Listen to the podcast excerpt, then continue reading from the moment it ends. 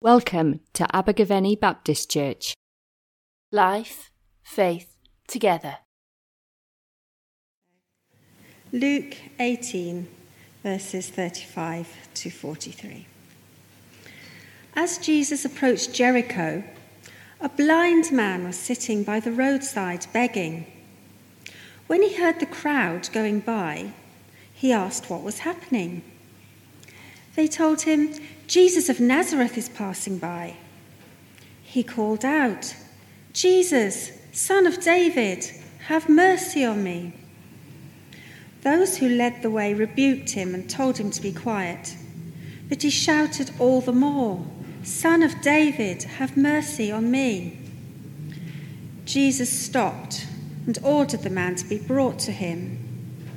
When he came near, Jesus asked him, what do you want me to do for you? Lord, I want to see, he replied. Jesus said to him, Receive your sight. Your faith has healed you.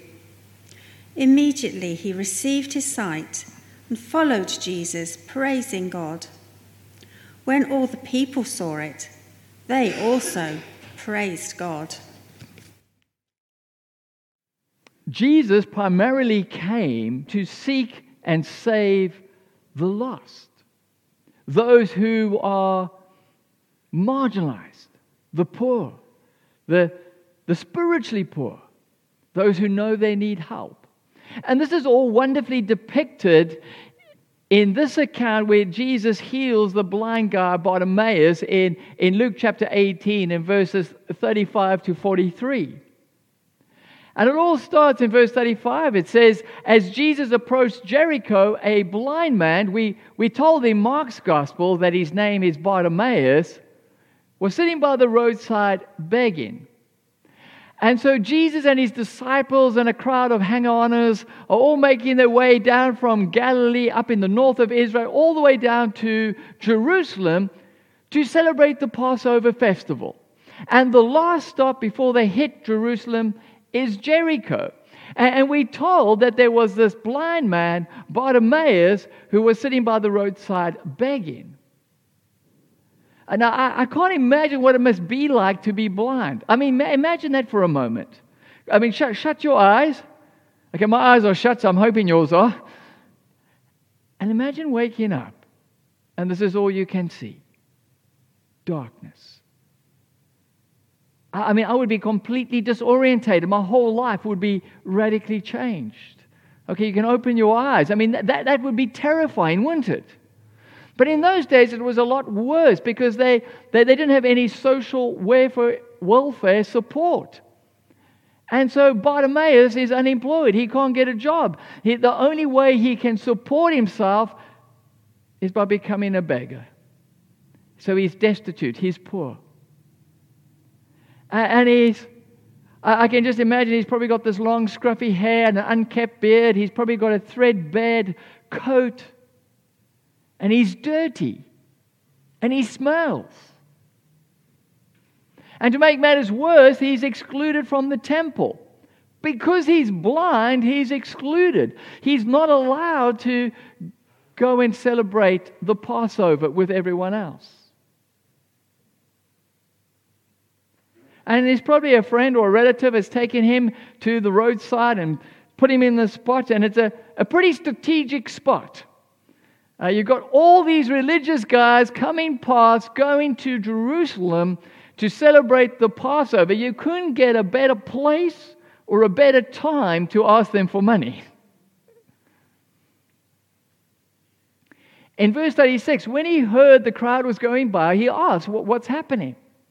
You see, in that Middle Eastern culture, a village would show honor and respect to a very important guest by a crowd forming and going outside, walking some distance out of the town to greet the person on the road, and then they would escort the person back into the village. And you could tell how popular and how important the guest was by the size of the crowd and by how far they would walk out the village. It's kind of like, you know, how a whole crowd will gather at an airport when the sports team comes back. If your sports team's coming home and they've just won a victory, everyone wants to go to, to the airport to welcome them and honor them. And so when Bartimaeus realizes there's this big crowd out on the street, he inquires, Who's the celeb? And so they respond in verse 37. They told him Jesus of Nazareth is passing by. And as soon as he finds out it's Jesus, we read in verse 38 he called out, Jesus, son of David, have mercy on me. Have mercy, have compassion on me. Now, it's not surprising that he's asking Jesus for mercy, for compassion, because he's a beggar, and that's what beggars do. But what's surprising is the title he uses for Jesus, Son of David. I mean, everybody else just calls Jesus Jesus of Nazareth. But he uses the title Son of David. Why, why does he do that? And isn't Jesus the son of Joseph and Mary? So why does he call him the son of David? Well, Jesus was, uh, sorry, David was Jesus' great, great, great, great, great grandfather. But more than that, David was the greatest king in Israel. And, and there were many prophecies in the Old Testament that a, a son of David, a descendant of David, would come and would put the world to right, We would fix this broken world. And so that the title Son of David means Savior of the world, it, it means the Messiah. And I think we would all agree that there are some problems in the world, that the world has problems. And Jesus is the Messiah, the Son of David, the Savior of the world, who's going to come and fix the problems. And, the problem, the root cause of the problem, according to Jesus, the root cause of all the problems in the world comes down to the sinfulness in our heart. We are selfish, we are self centered, we are greedy. There is evil in our hearts. And so Jesus is coming to rescue us and to set us free from the, the sinfulness in our heart and our own brokenness. He's come to rescue, restore, heal, and ransom us, and to bring wholeness. And this blind beggar perceives who Jesus really is. I mean, no one else did. Even Jesus' own disciples hadn't really perceived who Jesus was. The disciples were kind of saying, Look, Jesus, the last thing you want to do is go to Jerusalem and tell them that you are the son of David. If you do that, they will kill you. You see, the Romans are ruling, and if you claim to be a son of David, a king like David, they're going to kill you because that's what they do to want to be kings. And Jesus is like, well, you know, that's kind of like why I came. Uh, I came to die for you. And they're like, no, no, no, no. No one else perceives who Jesus really is, but this blind beggar perceives who Jesus is, and he calls out, Son of David. Verse 39 those who led the way rebuked him and told him to be quiet. In fact, the Greek is quite strong. They're literally saying, Shut up. I can just imagine they're probably saying, like, Stop being such a nuisance. Can't you see Jesus is busy? You beggars just never know when enough is enough. Now just lay off.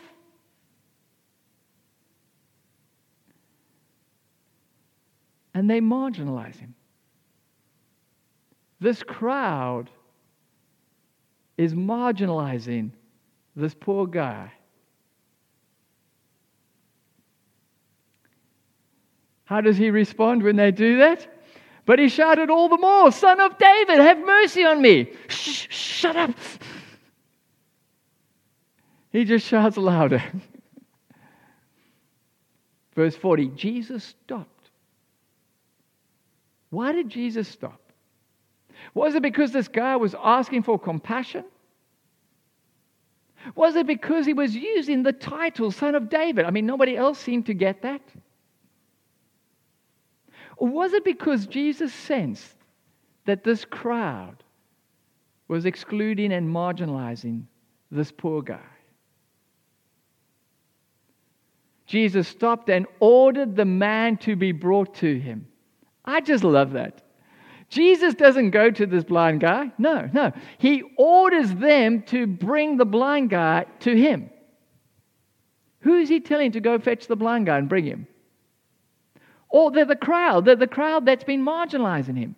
The crowd that had all come out of their village to welcome Jesus, receive Jesus, honor Jesus, and escort Jesus into their village. He's now ordering that crowd to go to blind Bartimaeus and receive him, welcome him, honor him, and escort him to me. Don't you just love that? The very guys who want to exclude him are now having to include him and be the ushers. Come on in.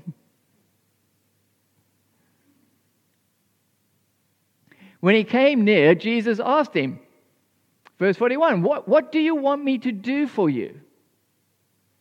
If I was the blind guy, I'd be like, What, really? for real? What do I want? I would be like squinting behind my dark glasses, using my white cane to help punctuate what I was saying. What do you think I want? I'm blind. Now, it's obvious to everyone this guy's blind. I mean, it, it, um, Jesus must have known he's blind. Jesus is not going to go like, oh, so that's why you're stumbling all over the place and, and you can't get a job and you're begging. You're blind.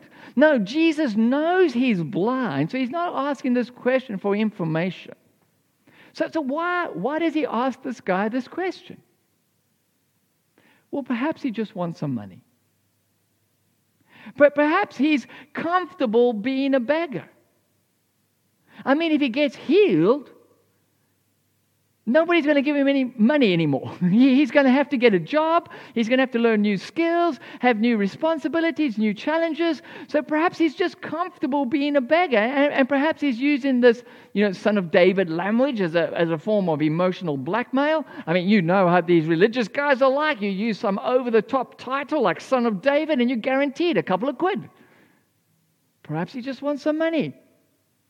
And so Jesus wants to test and see if he has genuine faith. He wants this guy to de- declare for himself, to, to make a stand, to make a decision. He wants this guy to declare his need, to declare his faith, and to declare his desire to want to live in a whole new way, a way of freedom and wholeness. So Jesus, in effect, is saying to him, Do you really want this? Do you really want this, or do you want to continue being the victim, sitting on the side of the street begging and having people feel sorry for you? It takes courage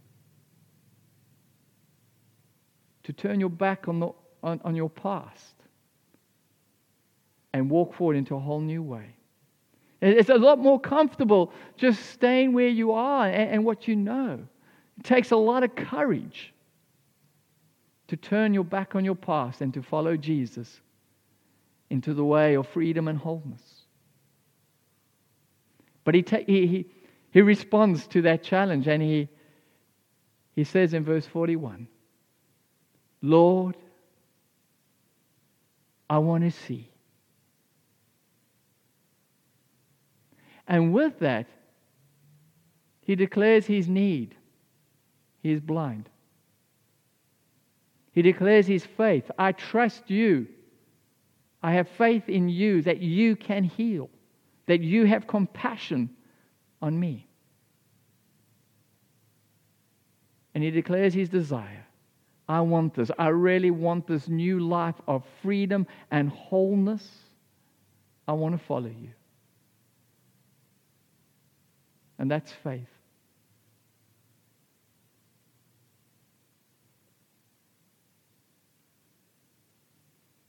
Verse 42 Jesus said to him, Receive your sight.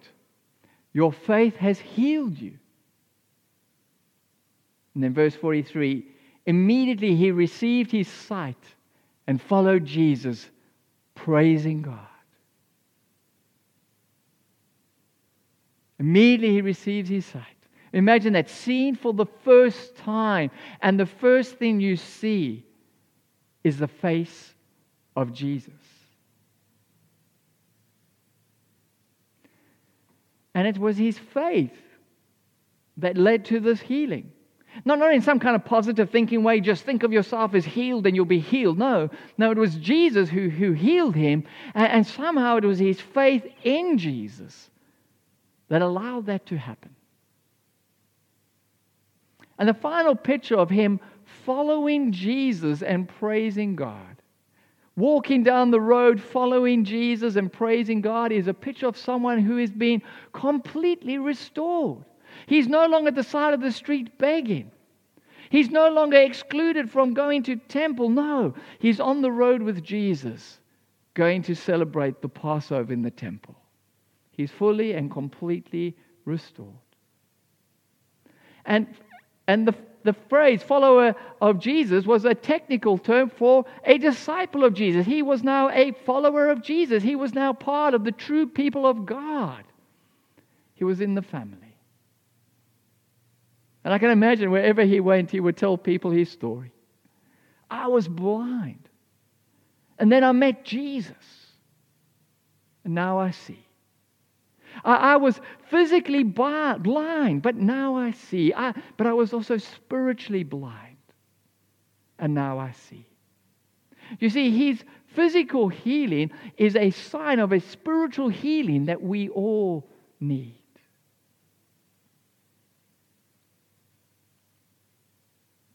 Verse 43 When all the people saw it, they also praised God.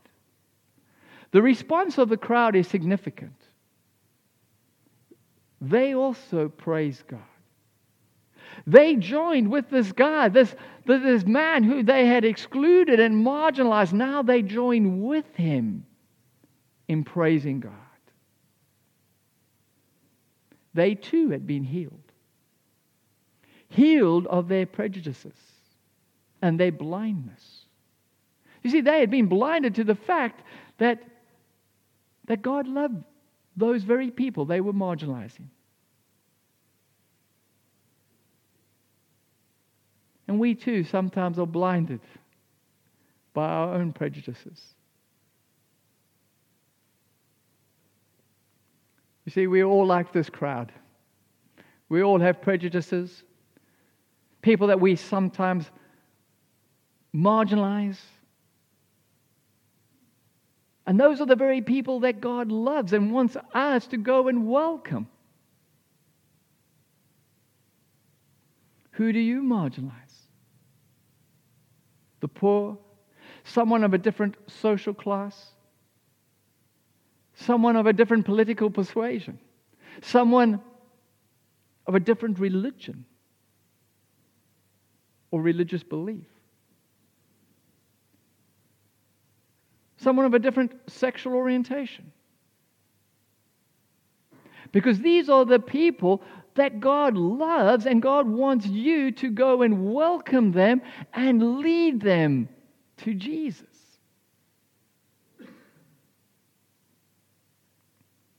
In other ways, we like Bartimaeus. Bartimaeus was blind and broken. We all have brokenness in our life. No one's perfect. No one's sorted. We all have issues. We all need Jesus. Everyone needs Jesus. Sometimes we're aware of our brokenness, but we are blinded to the true answer. We are blinded to Jesus. We're aware that there is emptiness in our life, but we, we try to fill that through relationships or, or through drinking or drugs or consumerism or anything else other than Jesus. But only Jesus can bring that fullness. So, what's the solution? The solution is we need faith. We need faith like Bartimaeus. We need real faith. What is real faith? Well, real faith is firstly recognizing our need. We all have brokenness in our life. Secondly, it's recognizing our Savior, that Jesus is the Son of David, the Savior of the world. And then thirdly, it's taking a risk. It, it's putting our confidence and our trust in Jesus. And, and, and that's risky. You see, uh, take note, Bartimaeus had faith before he could see. He, he didn't get healed and go, oh, wow, now I believe. No, no, faith precedes sight. He believed that Jesus was the son of David, but he couldn't see yet. In fact, he believed that so much he started shouting it out even when other people were telling him to shut up. That's faith. You see, faith comes before seeing. And when we put our faith in Jesus, it's, it's, it's risky. We, we don't have all the answers, we don't know all the details. We don't have any certainty regarding the future or God's plans or purposes for us. But we put our trust in Jesus. And we step out in faith. And then we slowly start to see.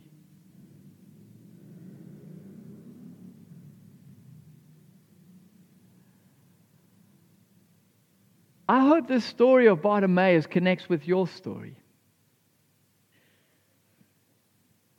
That your story would be I was blind, and then I met Jesus.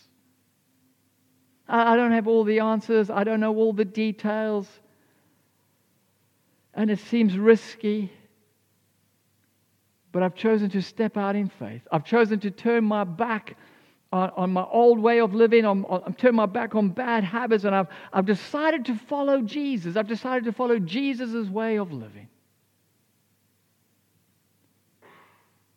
And slowly I'm starting to see more clearly. I'm starting to see the face of Jesus. I pray and I hope that this is your story. Because we all are blind. We all have brokenness in our life. And Jesus comes to us. Jesus comes to us today. Today, Jesus is saying, What can I do for you? Will you have the courage, the faith to say, Jesus, I want to see.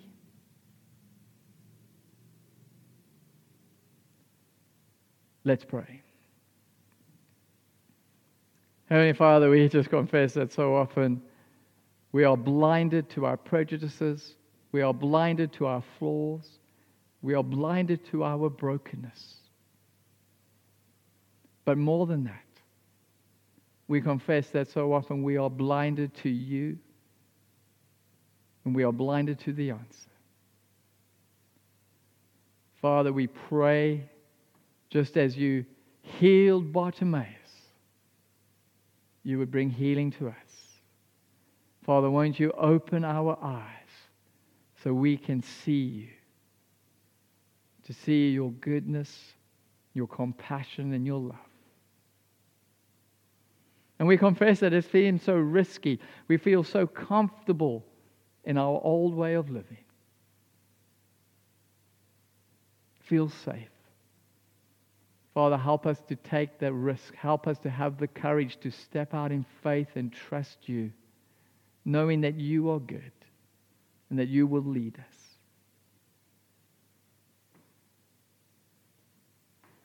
And so, Father, we pray now that you, by your Holy Spirit, could come into our lives afresh and lead us forward and open our eyes. We ask this all in the name of Jesus. Amen. Thank you for watching. For more information, please visit our website abergavennybaptist.co.uk.